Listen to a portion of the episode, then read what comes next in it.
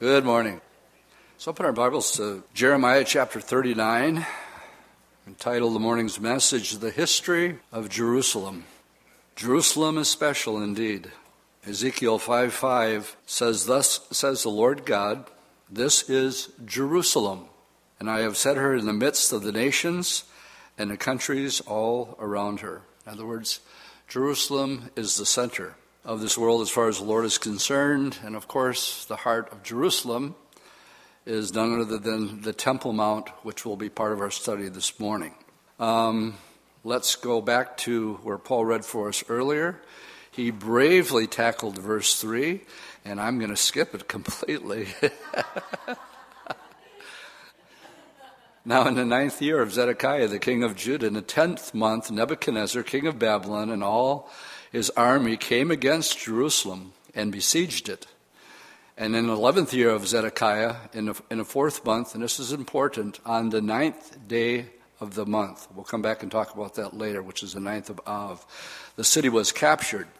It was the princes of the king of Babylon that captured the city, and the rest of the kings were with the king of Babylon. Now, how is that for jumping over names? Come on, you want to try it? and so it was when Zedekiah, the king of Judah, and all the men of war saw them that they fled, and they went out of the city by night between the two walls, and they went out by the way of the plain. But the Chaldean army pursued them and overtook Zedekiah in the plains of Jericho. And when they had captured him, they brought him up to Nebuchadnezzar, the king of Babylon, to Riblah in the land of Hamath where he pronounced judgment on them. And then the king of Babylon killed his sons, the sons of Zedekiah, before his eyes in Riblah. And the king of Babylon also killed the nobles of Judah. Moreover, he put out Zedekiah's eyes and bound him with bronze fetters to carry him off to Babylon. And the Chaldeans burned the king's house and the house of the people with fire and broke down the walls of Jerusalem and then Nebuchadnezzar, uh, the captain, Nebuzaradan, I should say, the captain of the guard, carried away captives to Babylon the remnant of the people who remained in the city and those who defected to him with the rest of the people who remained. But Nebuzaradan, the captain of the guard, left in the land of Judah the poor people who had nothing and gave them vineyards and fields at the same time. Uh, this fall of Jerusalem is dated the ninth of Av. It was Solomon's temple, and Herod's temple um, also, we'll get to this morning when we get to Luke 19, was also destroyed exactly on the same day, on the ninth of all, of Av. The fall of Jerusalem here is what we call the beginning of the times of the Gentile. It's a real milestone in the Bible because with this event marked the beginning of something that we call uh, the times of the Gentiles. I'll just quote Luke 21 24. Concerning Israel, um, Jesus said that they will fall by the edge of the sword, they will be led away captive into all nations, and Jerusalem will be trampled by Gentiles until the time of the Gentiles are fulfilled. So there's an end point to the times of the Gentiles. The beginning point is in chapter 39 on the 9th of Av. The Jews were dispersed, and it began uh, a, a season that we call the times of the Gentiles. Now, there's a little debate, not all Bible teachers are in agreement on when the end of the time of the Gentiles is going to occur. Some believe that it took place in June of 1967 during the Six Day War when um, the Israeli troops broke through, had access to um, the Wailing Wall, took it, even took the temple site. Um, but the general in charge at the time, his name was Moshe Dayan, famous Israeli general. And he didn't want to stir the pot too much, so he gave the temple mount back to uh, those that they were fighting against, and it's remained in Muslim hands to this day. Uh, so, those Bible teachers who say that the times of the Gentiles ended in, in 67 during the Six Day War, I don't fall in that camp. I don't see it happening till Jesus reigns at, at the beginning of the millennial reign. And um, even during the time of the tribulation, Uh, of course, the Antichrist will be the one who is in power. But finally, at this time, the people realize that everything that Jeremiah, the true prophet, has been speaking now for 30 full years, he's right.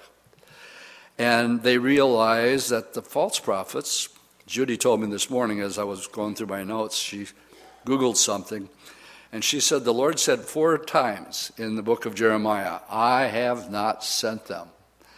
Uh, these false prophets. It is mentioned four times throughout the book of uh, Jer- Jeremiah. So finally, the realization sets in Jeremiah is a true prophet of God. And um, there were the false prophets, and they were put to shame and uh, should have been stoned as false prophets. Now, this morning, what I'd like to do is uh, look at our study from two views. One, actually, the history of the city of Jerusalem, in one, and two, the judgments that the city of Jerusalem has gone through throughout time. And to begin, we need to go back to the beginning. So let's go to Genesis chapter 14, and we'll find the very first place that um, Jerusalem is mentioned in the scriptures. Genesis 14, let me set this up a little bit. Abraham, with 318 men, goes to rescue his nephew Lot, who had been taken and he was successful, and now he's returning and is making his way back home. And that's basically verses 1 through 16 that he brought back all the goods. And um, as he's returning, um, we read in verse 18 that he comes by this city, and there's a man there in verse 18, we'll pick it up in 18. Then Melchizedek, the king of Salem, and this would have been the earliest re- recording for Jerusalem. And it's first mentioned here with this king who brought out bread and wine and was priest of the Most High God. And he blessed him. And he said, Blessed be Abraham of the Most High, possessor of heaven and earth. And blessed be God Most High, who has delivered your enemies into your hands. And he gave him a tenth of all. Abraham ties to this man who is not only the king of Salem means peace. So he's a king of peace, but he's also a priest of the Most High God. Now, this isn't acceptable in Judaism. You can be a king, David was a king, but he wasn't a prophet. And so you could be one or the other. This person, Melchizedek, is unique. And it's interesting to me, I had to smile a little bit this morning because what he brought out to Abraham gives us a clue of who this person really is because he brings out bread and wine. And of course, Paul was reading for us in 1 Corinthians 11 that we're to remember Jesus through what? The bread and the wine.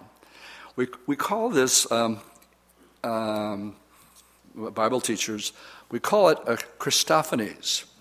And Melchizedek is mentioned not only here, but in Psalm 110, a psalm of David, I'll quote it The Lord said to my Lord, Sit at my right hand till I make your enemies your footstool. The Lord has sworn he will not relent. You are a priest forever, according to the order of Melchizedek. Now, in contrast, Aaron and the Levites were the ones who would reign as either high priest or in the priesthood. That was not the order of Melchizedek, a different one. Now, when the writer of the Hebrews, nine times uh, Melchizedek is mentioned in the book of Hebrews. And the, the writer is making the argument that um, Jesus is different from the Levitical tribes. He's not after that order. And let me just quote some verses from um, the book of Hebrews, chapter 7, verse 1. For this Melchizedek, the king of Salem, priest of the Most High God, who met Abraham returning from the slaughter of the kings, blessed him.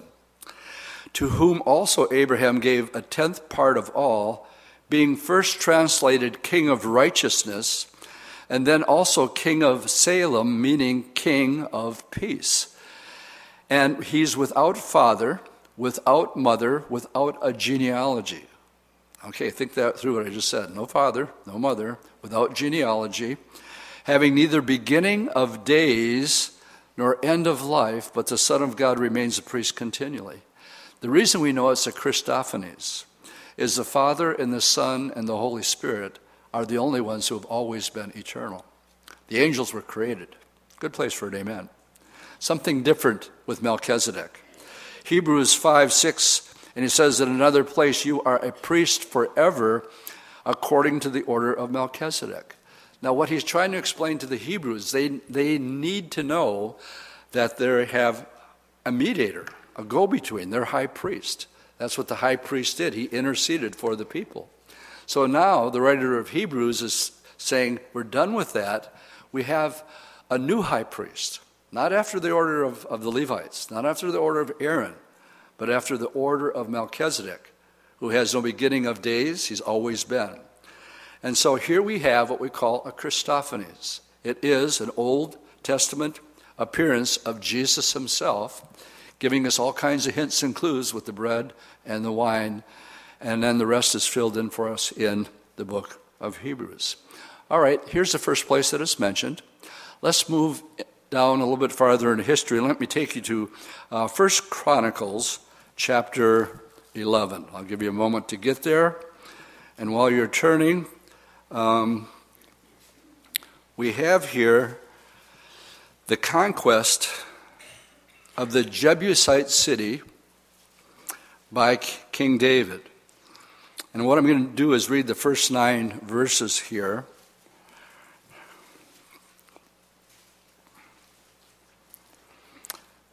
Then all Israel came together to David at Hebron, saying, Indeed, we are your bone and your flesh. Also, in times past, even when Saul was king, you were the one who led Israel out and brought them in. And the Lord your God said to you, You shall shepherd my people Israel and be ruler over my people Israel. Therefore, all the elders of Israel came to the king at Hebron, and David made a covenant with them at Hebron before the Lord. Then they anointed David king over Israel according to all the words of the Lord by Samuel. And David and all the men went to Jerusalem, which is Jebus. So before uh, the, the Jebusites named it after them, where the Jebusites were, the inhabitants of the land. Then the inhabitants of Jebus said to David, You shall not come in here. Nevertheless, David took the stronghold of Zion, that is the city of David. And David said, Whoever attacks the Jebusites first shall be chief and captain.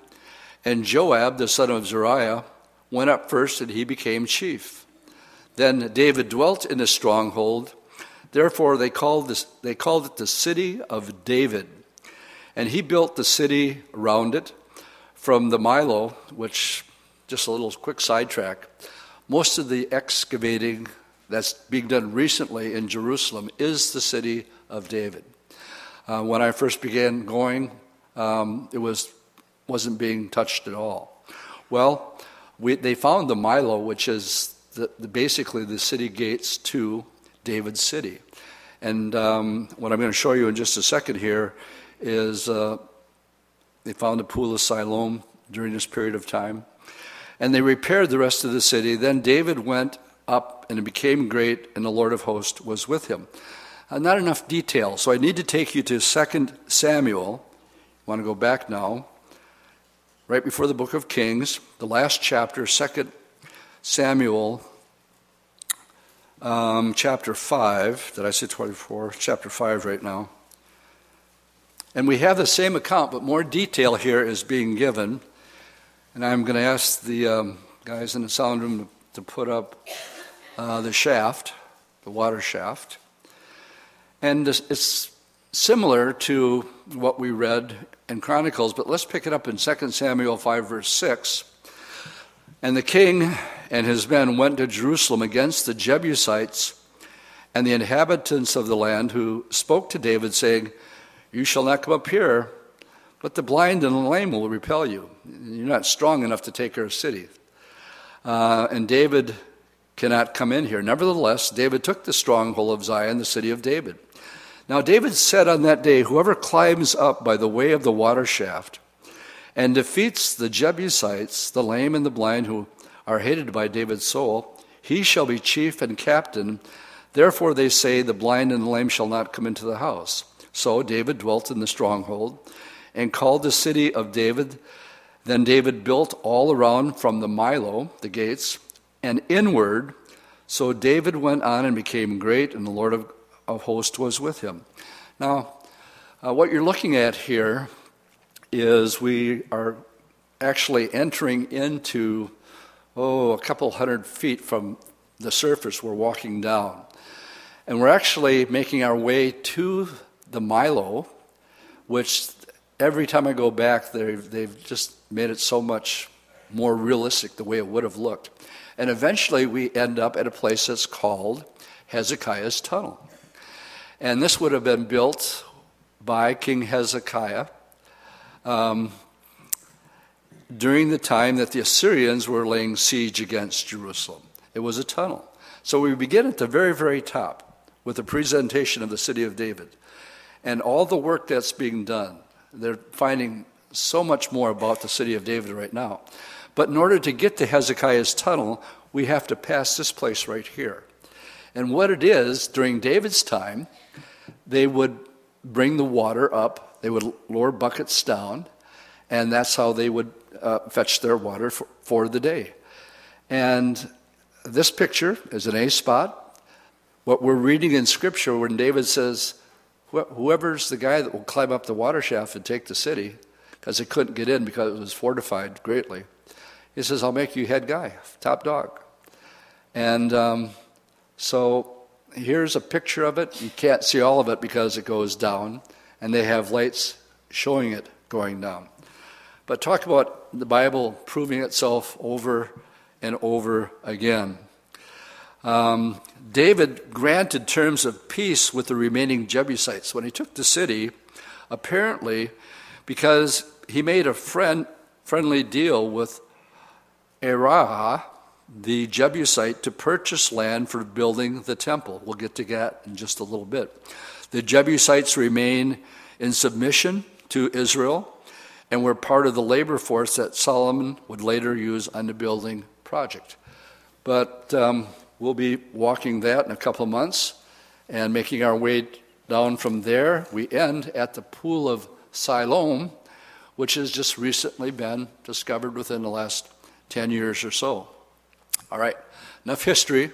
Let's switch gears and talk about the judgments and wars against Jerusalem. And we need to go back to our text for that this morning. Instead of 39, let's look at the last verse of chapter 38. 38, verse 28, tells us So Jeremiah remained in the court of the prison until the day that Jerusalem was taken, which is the ninth of Oz, and he was there when Jerusalem was taken.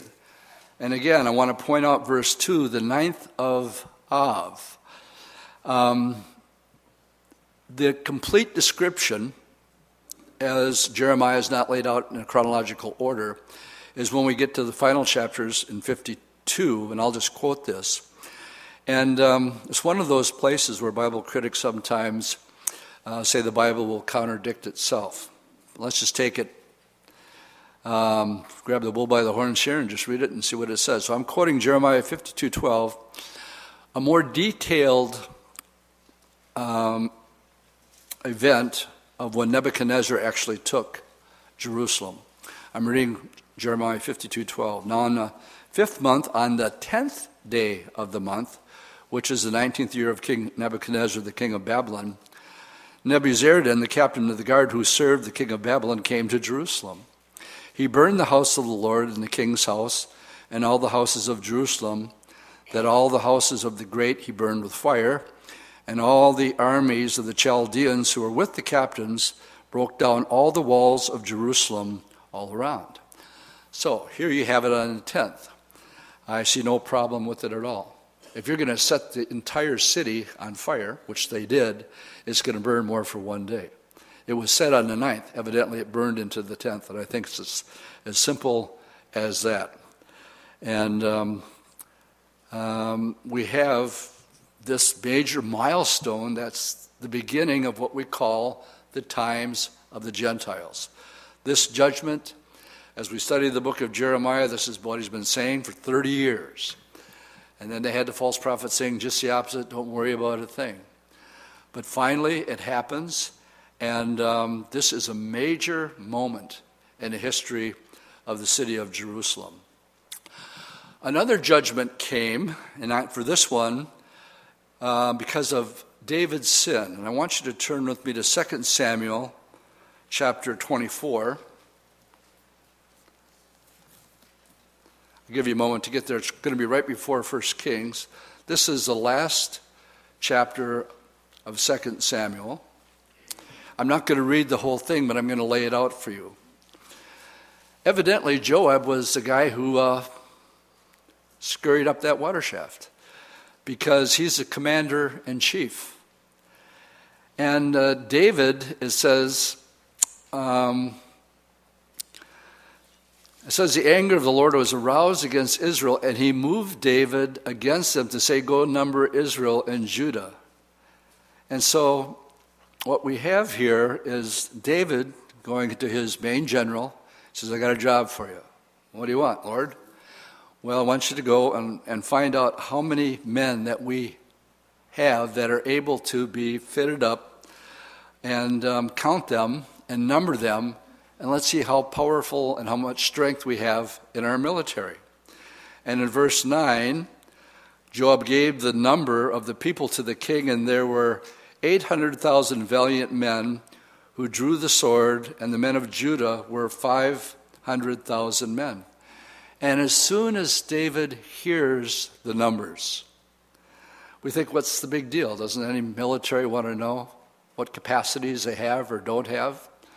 Not if you're David. Not if you're your whole life you would write in the psalm that the Lord is my strength and my strong tower. I will not put my confidence in, in men or horses or arms. That's what David was all about. He was the example. And Joab pleaded with him saying, David, don't do this thing. And they argued about it. But David was king and Joab was just a general. David won. Go do the job.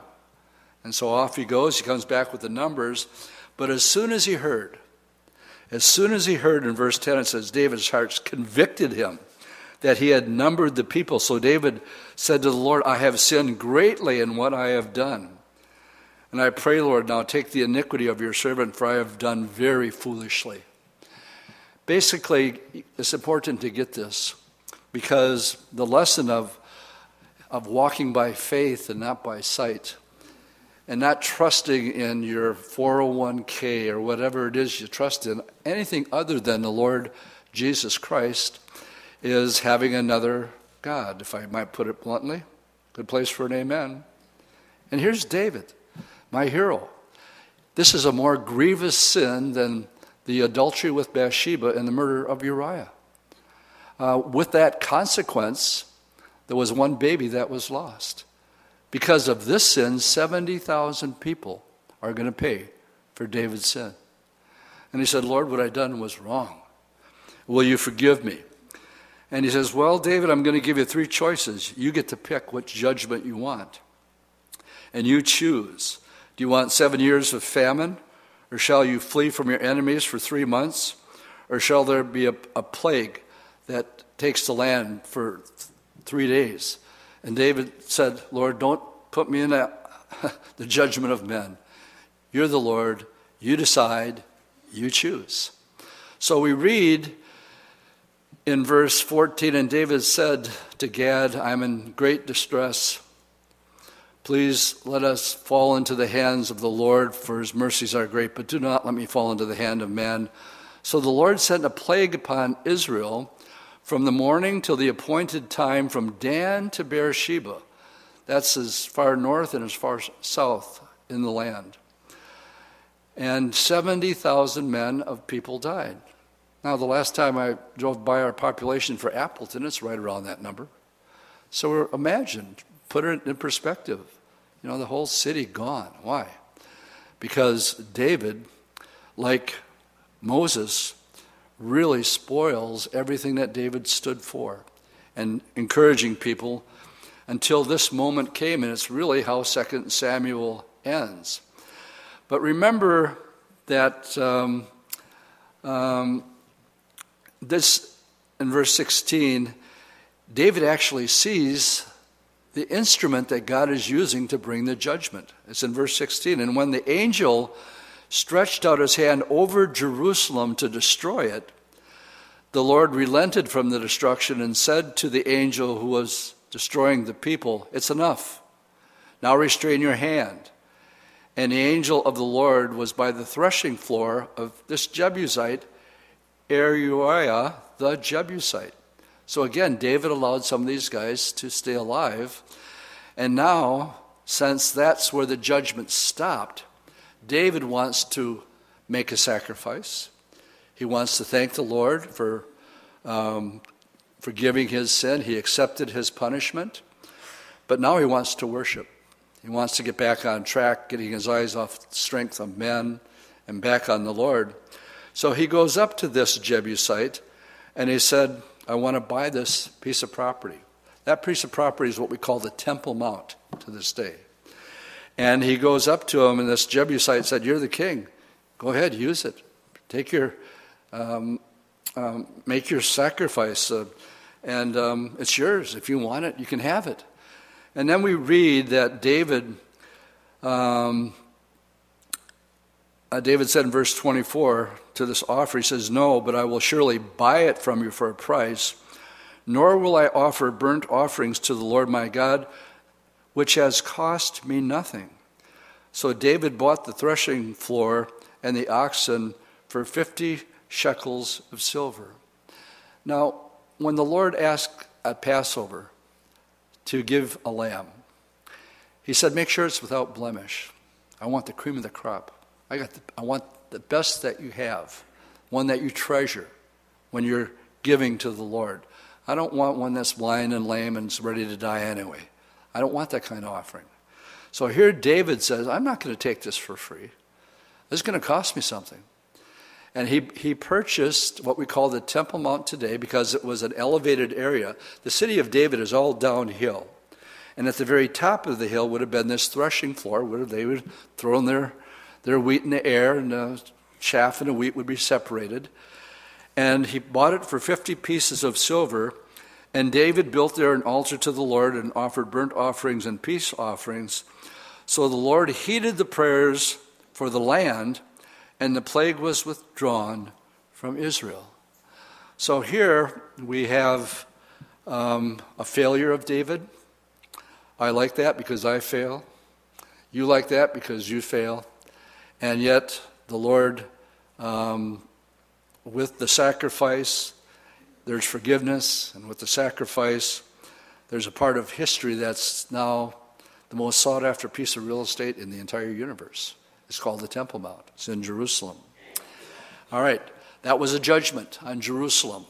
Let's fast forward to Jesus' time and look to Luke chapter 19, New Testament. Luke 19. Use guys here at Calvary Chapel, Appleton. I just want everybody to know that I'm from Wisconsin that's listening live stream. so, use guys that are turning to Luke chapter 19. What we have here is what we call Palm Sunday. The date is April 6, 32 AD. And just as Jeremiah for 30 years foretold the destruction of Jerusalem, and it happened, here, Jesus in Luke 19 foretells the destruction of Jerusalem 38 years before it actually happened. Let's pick it up with uh, verse 19, verse 42, saying, If you had known, even you especially in this your day, God bless you. The things that make for your peace, but now they're hidden from your eyes. For the days will come upon you when your enemies will build an embankment around you, surround you and close you in on every side, and level you and your children within you to the ground, and they will not leave one stone upon another because you did not know the time of your visitation. And so, we, Jesus, um, at this time, the city of Jerusalem, before it fell, looked like this. I'm going to put a, a picture of the city of Jerusalem, and when it comes up, I'm going to walk you through this. This is what the city of Jerusalem would have looked like in Jesus' day. That's the Temple Mount area right there. It is built, it took three years of research before they began putting anything together. It's built 150th to scale. So if you would magnify those stones that are about like this big by this big by 50, then you would have a very accurate um, description of what this looked like. For many years, in the early years, they had it at a place called the Holy Land Hotel, and we would visit it there. But then they decided um, they wanted to have it at the Jerusalem Museum where the Dead Sea Scrolls are. There's um, a museum, and over the years I watched them as they cut out big sections of it and move it piece by piece by piece. So they moved it from the Holy Land Hotel to the Jerusalem Museum, which is called the Scroll of the Book, and that's where the Dead Sea Scrolls, you can actually view them in the museum, and this is a part of now the exhibit. We always go there, we walk around it, and um, like I said, it took longer for them to research it than they did to put it all together. So, this city is destroyed in 70 AD. And Israel, afterwards, the Jewish people were dispersed all over the world. Now, let's make some distinctions here. Excuse me. we don't want to ever confuse the return of the Jews back to the land. They were clearly driven to one nation, Jeremiah said, Babylon. And then you're going to come back after 70 years. But Isaiah chapter 11, verse 11 says, It'll come to pass in that day that the Lord shall set his hand the second time to recover the remnant of his people who are left from uh, Syria and Egypt and Cush and Elam and Shinar and from the islands of the sea. He will set up a banner for the nations and will assemble the outcast of Israel, gather together the dispersed of Judah from all four corners of the earth.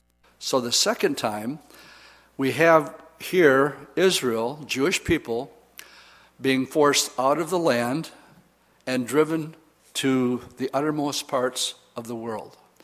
Now, here is where Israel, and Jerusalem in particular, and the Jewish people, it's a modern day miracle.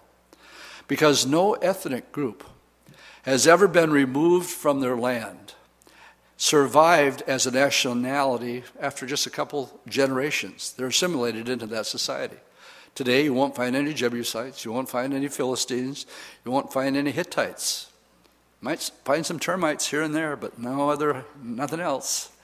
They have ceased to exist. And right now, Leonard Nimoy, Spock, before he died, um, uh, had and made a movie called Israel is a Miracle. Did you know both Spock and Kirk are both Jews? They are. And this thing here that I'm faking because I can't do it the right way like this, you know where that comes from? That's what the high priest did when they prayed and blessed the offering. And Spock worked it into the set. Live long and prosper. No, well, it actually comes from the high, high priest. Actor Leonard Nimoy, my birthday buddy, is still speaking about the miracle of Israel in a movie he narrated not, not long before his death.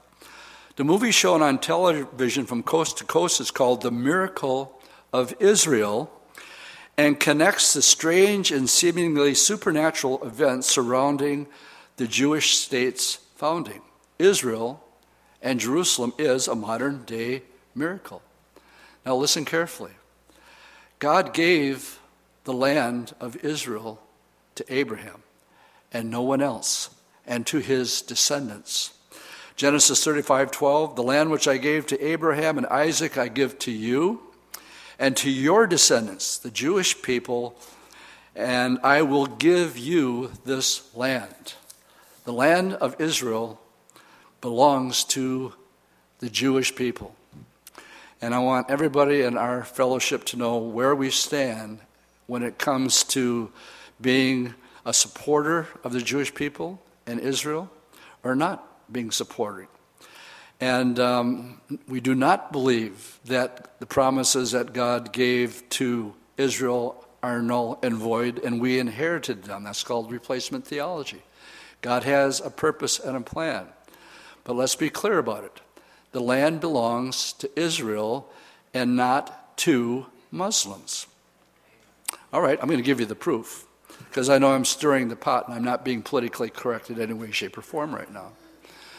So, five facts to prove Jerusalem was never a Muslim holy city. Number one, the Quran. While Jerusalem is mentioned in the Bible over 500 times, it is never mentioned in the Quran, not once. Many Muslims claim that this is a lie and claim that the word Al-Aqsa means Jerusalem. Al-Aqsa literally means the farthest mosque, and in no way does it mean Jerusalem. The Quran passage that talks about the night journey of Muhammad to the farthest mosque took place in the year 621 while the mosque in Jerusalem was not built until 705. They have a problem. CE, which means to whichever mosque Muhammad flew, it certainly was not the one in Jerusalem. Reason number two Muslims turn their back on the Temple Mount when they pray, while Jews only face Jerusalem, no matter where you are. You can be flying in a plane over there and you'll see the Orthodox facing towards Jerusalem doing their morning prayers, figuring out which way uh, is Jerusalem and which way to pray to. Jews only face Jerusalem, and while they mention Jerusalem in every prayer and when they say grace after meals, the Muslims do not consider Jerusalem as a holy city, ever. Would you stick your backside towards a place that was holy to you? Reason number three Jerusalem was never an Arab capital. While King David made Jerusalem the capital of the land of Israel, never in the history of the world was Jerusalem ever a capital city of any Arab country. Certainly not one called Palestine, which never existed. And by the way, there is no such thing as a Palestinian. Did you know that? It's fictitious. There's no tribe or people group called Palestinians. Um, no single Arab country in the history of the world held Jerusalem as its capital. Number five, it was a Jewish one. No one has ever disputed the fact that King David was the first to make Jerusalem the capital city. No one disputes that David's son Solomon built the first Jewish temple in Jerusalem. No one disputes the second temple also was built on the Temple Mount in Jerusalem. No one disputes the fact that the Romans uh, ransacked the temple, slaughtered the Jews, and killed them out of Israel. That was 70 AD. And no one disputes the Muslims forcibly conquered and occupied Jerusalem and built their mosque on the place on the Jewish temple. And it's on the far end. They have the Al-Aqsa Mosque, and in the center of it, they have what's called the Dome of the Rock. And that's the way it sits now, but not for long. Let's move on to the future of Jerusalem. And I need you to turn to the book of Revelation, chapter 16. And as we talk about the judgments against Jerusalem, this is the final one.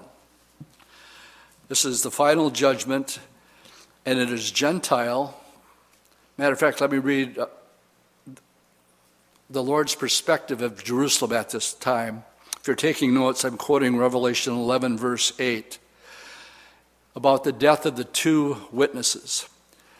And their dead bodies will lie in the street of that great city, which spiritually is called Sodom and Egypt, where our Lord was crucified. So, as far as the Lord is concerned, he sees it because the Antichrist has set up the abomination of desolation, certainly Gentile. Where our Lord was crucified, clearly the city of Jerusalem here is in view. But if you're at chapter 16, I want to look at verses 17 through 21.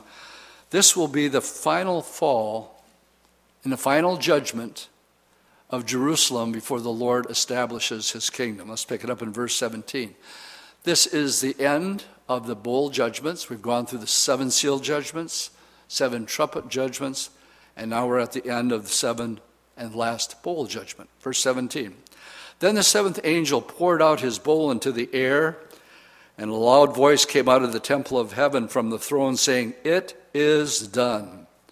And there were noises and thunders and lightnings, and it was a great earthquake, such a mighty earthquake which had not occurred since men were on the earth.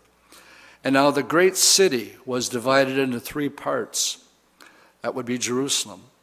And the cities of the nations fell, and great Babylon was remembered before God to give her the cup of the wine of the fierceness of his wrath. Every island fled away, and mountains were not found. Great hail from heaven fell upon men, hailstones about the weight of a talent, 75 to 100 pounds. And man blasphemed God because of the plague of the hail, since the plague was exceedingly great. Jerusalem is wiped out. It's divided in three sections, and then it's plummeted with these hailstones from heaven.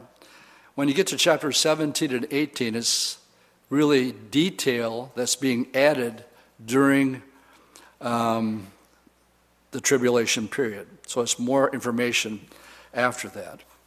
All right, so that's the, the final judgment of the worldly time of the Gentiles. And um, let's begin to wind up by this morning by talking about the New Jerusalem. If we're going to have a study on the history of Jerusalem from Salem, it climaxes at the end with our future home, which is called the New Jerusalem. Now, this is a promise. Uh, the first, first three chapters of the book of Revelation are in red letters. When you start chapter 4, verse 1, it turns to black letters because he's speaking to the church in chapters 1, 2, and 3. And in Revelation 3:12, here's one of his promises. He says, "He who overcomes." Now, who is an overcomer? An overcomer is someone who just sticks it out. That that great verse that said, "He who has begun a good work in you, he's going to finish it." Just don't turn back. Remember Lot's wife. Don't look back. Good place for an amen. It's getting late, gang. Uh, as it says in Hebrews, as you see the day approaching, more fellowship, more Bible study, more, more, more, not less, less, less. And um, unfortunately, that's what we see in the nation worldwide is less, less of that. But here he makes this promise, he who overcomes, I will make him a pillar in the temple of my God and he shall go out no more. I will write on him the name of my God and the name of the city of my God, the new Jerusalem, which comes down out of heaven from my God, and I will write on him my new name. Jerusalem has a new name, you're going to have a new name, and Jesus is going to have a new name. Interesting. Jesus' promise the night before he was taken. In John 14, he said, In my Father's house, oh, there's many mansions. If it were not so, I would have told you, and I go to prepare a place for you. And if I go and prepare a place for you, I will come again and receive you to myself, that where I am, you may be also. Let's look at Revelation um, 21. We won't read much of this.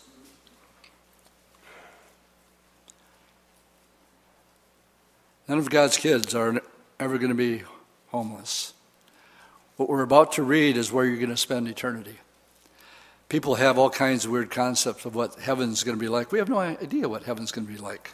You know why? Because verse 1 says, I saw a new heaven and a new earth, for the first heaven and the first earth had passed away, and there was no more sea. Then I, John, saw the holy city, the new Jerusalem, coming down out of heaven from God, prepared as a bride.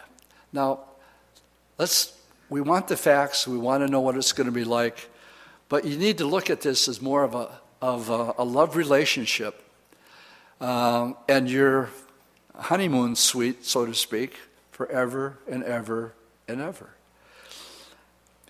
Coming down as a bride adorned for her husband. And I heard a loud voice from heaven saying, Behold, the tabernacle of God is with men, and he will dwell with them, and they shall be his people, and God himself will be with them and be their God, and God will wipe away every tear from their eyes, and there shall be no more death, nor pain for the former things have passed away. Yesterday in men's prayer, we started the Gospel of Mark.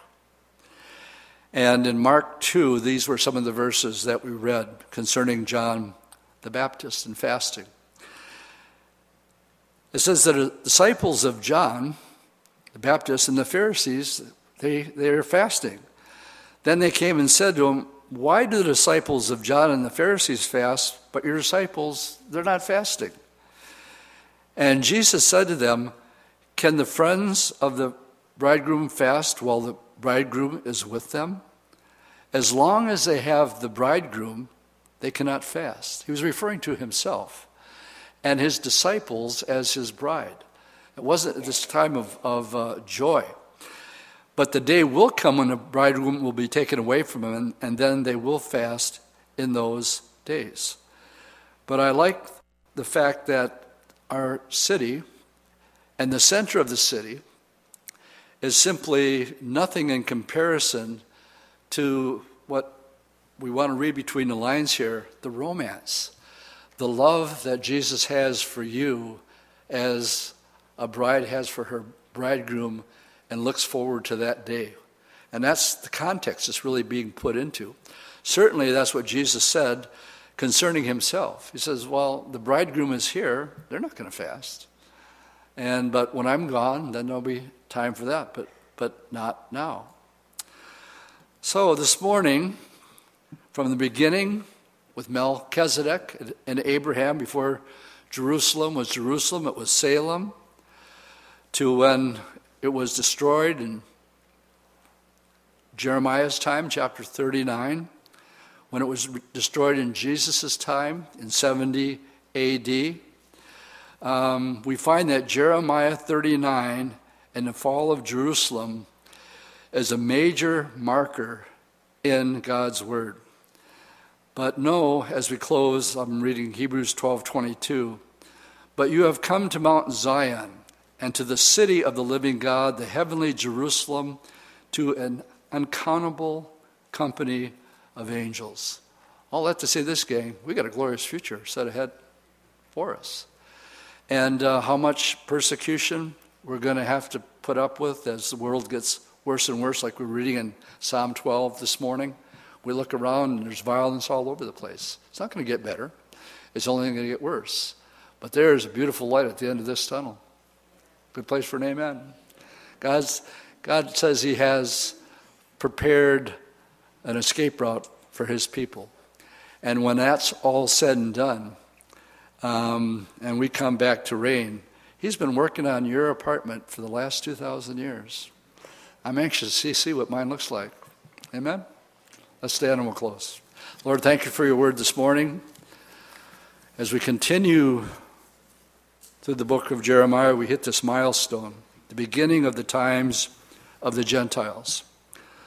Lord, we're living in the time of the Gentiles, but we know that when all is said and done, as we read the final couple chapters of your word, that you're going to make all things new. You're going to keep your promise that if you go, you're going to prepare a place for us. And you call this place Jerusalem, New Jerusalem and we will abide there, as your word says, forever and ever and ever. So we agree with the closing last two verses of the Bible where your promise was, Surely I'm coming quickly. Amen. Even so, come, Lord Jesus. The grace of our Lord Jesus Christ be with you all. Amen.